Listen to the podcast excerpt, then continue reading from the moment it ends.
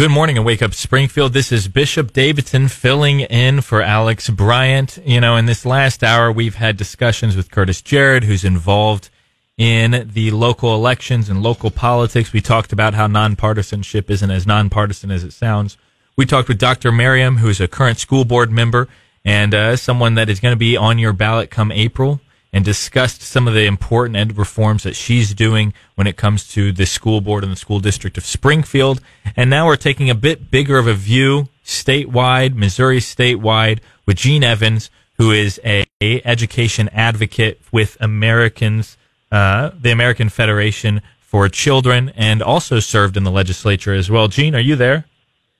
Yeah, good morning. How are you, Bishop? Uh, I'm doing well. I'm quite awake. We've been going since 5:30, so this is I don't know what what segment it is. I think it's our ninth segment of 14. But we're wow. looking forward to a to a good discussion. I was curious, and we talked a little bit about it in the last segment. We're just trying to think through. It's a raucous year. It's going to be a very interesting year. It maybe is the longest year, I think, in terms of days in session because we start January 3rd this year. And then, of course, you've got six or seven state senators out of the 24 Republicans running for statewide. We've got statewide office seekers, of course, in the House as well. Um, we've got a, an outgoing governor. We've got um, we've got a lot of things that are kind of changing and underway. What does that say, and how does that bode for a broader education reform conversation when it comes to the Missouri legislature and when it comes to you know families and children, and teachers all around the state? Looking for change from uh, from their legislature? Well, I, I think there's two things you could take, and one is positive and, and, and one is negative. I think a lot of folks are anticipating acrimony and legislators trying to stand out amongst their peers um, to get publicity and sound bites to, you know, raise their name ID and elevate them to to victory next summer because most of these races will be decided in the primary in August. Yeah. But the good thing is, more and more uh, members of the legislature are hearing from their constituents that school choice and educational freedom is really important to them. It's it's a, it's a priority. And so I've had folks contacting me over the last several months saying, "Boy, back in my district, I'm hearing from more and more people that they want to have more educational freedom or more changes or they don't really like what's going on in their school district what do we do about it? And the other thing we're seeing is you know i know there was a lot of hand wringing for republicans last week after what was perceived as some losses um in you know in kentucky and in virginia.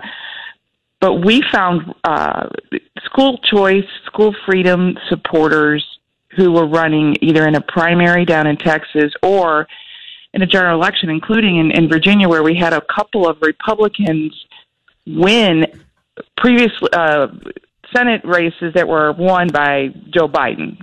Yeah. That because of school choice. So, uh, and down in Texas, you know, we had a, a guy who was full on anti school choice, and he didn't even make the runoff. Yeah. Yeah. Well, so, I think that is a that is an important sort of uh, caveat to what had happened last week.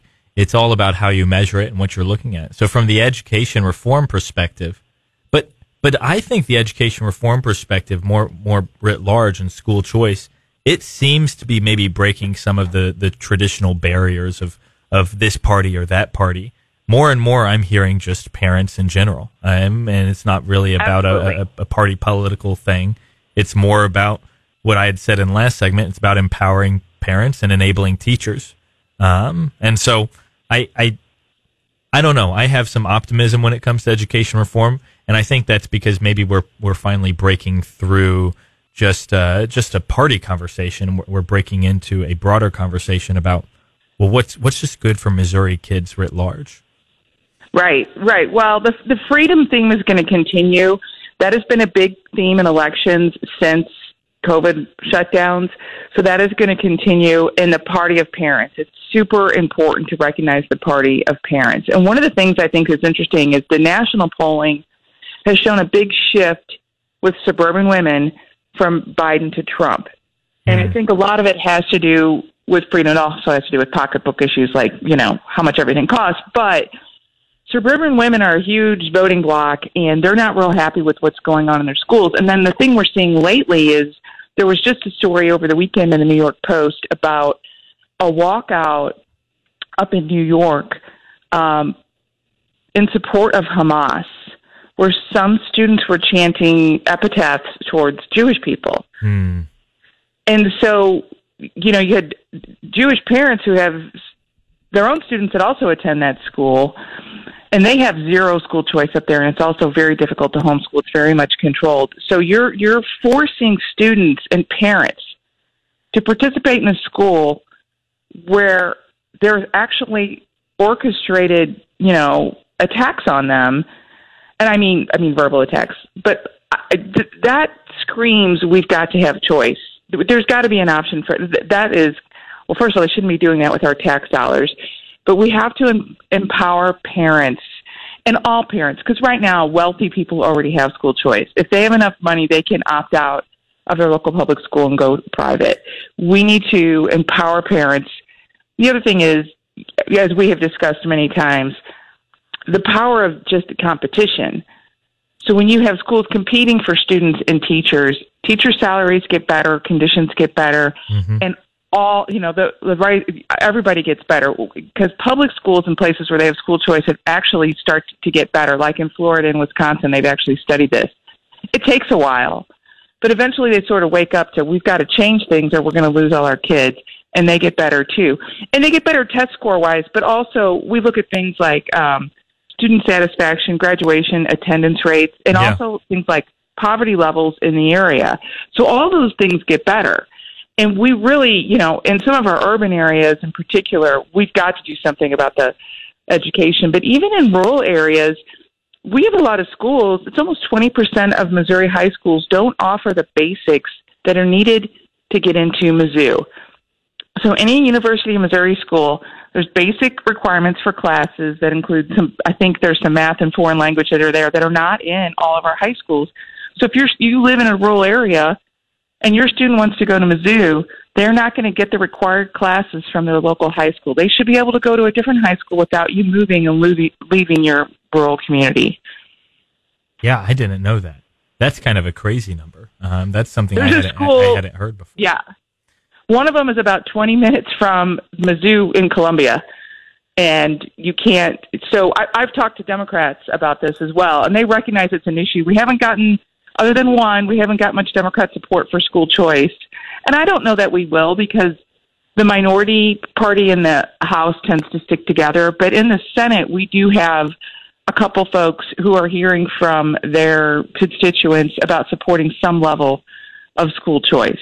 But what we saw last year too is, you know, uh, Senator Koenig put together a package with a half a billion dollars of new re- of new money for education that included limited um, open enrollment and a slight expansion of the ESAs, and the the, the primarily the Democrats walked away. They said no, which I think that tells you that every time they say the schools just need more money, say, hey, we offered you more money, and you walked away. What they really want is power. And I don't want to categorize, I should say the non freedom supporters when it comes to education and not the Democrats. Let me rephrase that.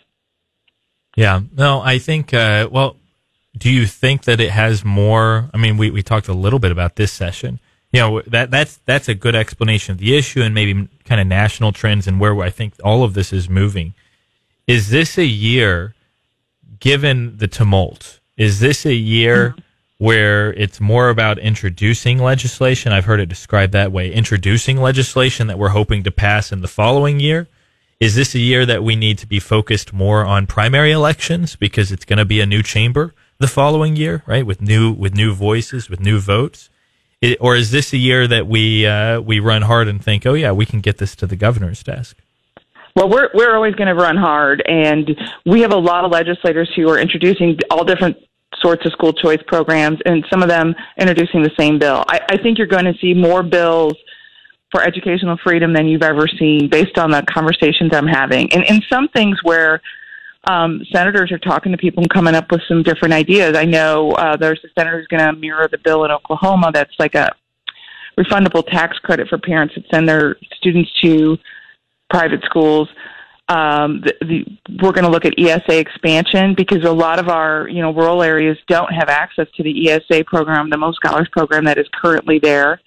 Um, looking at finding ways to um, hold the Department of Education more accountable. And one of the things you, to keep an eye on this session is, you know, the the executive director of the Department of Education is resigning, so that her replacement will be appointed this session. So that person can be confirmed by the Senate.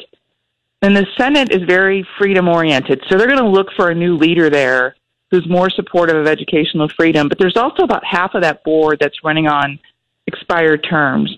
And I do believe the current governor, Governor Parson, will make appointments there, hoping to get them approved by the Senate before he leaves office. Because by the time, as you know, by the time the Senate is done, he'll be gone by the time they come back in the following year. Yeah. So I think you're gonna you're gonna see some some interesting choices there, and we'll see what happens because one of the issues we've had with the Department of Education is even when we've passed some educational freedom, they have sort of gutted it through the rulemaking process, like particularly with virtual ed. Mm. We need a Department of Education that supports parents and is willing to do what the legislator legislature enacts. I mean, you know, it's no fun when you keep passing the same bill with just a tweak on it to try to hold an account uh, an, a department accountable. Yeah. We can't allow the bureaucrats to push back on what the people of Missouri want and what the legislators have enacted. Yeah, no, I think that's exactly right. And I love uh, I love the optimism. I always run hard in our legislative sessions. I was talking with my mom. I was like, man, yeah, it's going to be a little bit harder this year because it just just seems it seems really challenging and seems like there are a lot of obstacles.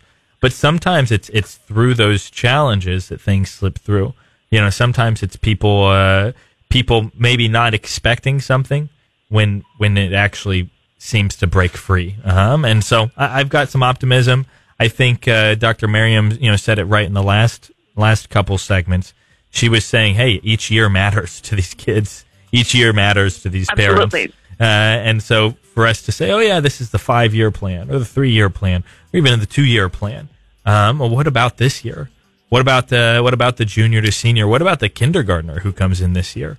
And this is sort of Absolutely. fundamental and foundational to the rest of their education. What about the third grader who's trying to learn division, a little more complicated math for the first time? Um, and so right. I, I, think it, it makes a lot of sense that we press the issue.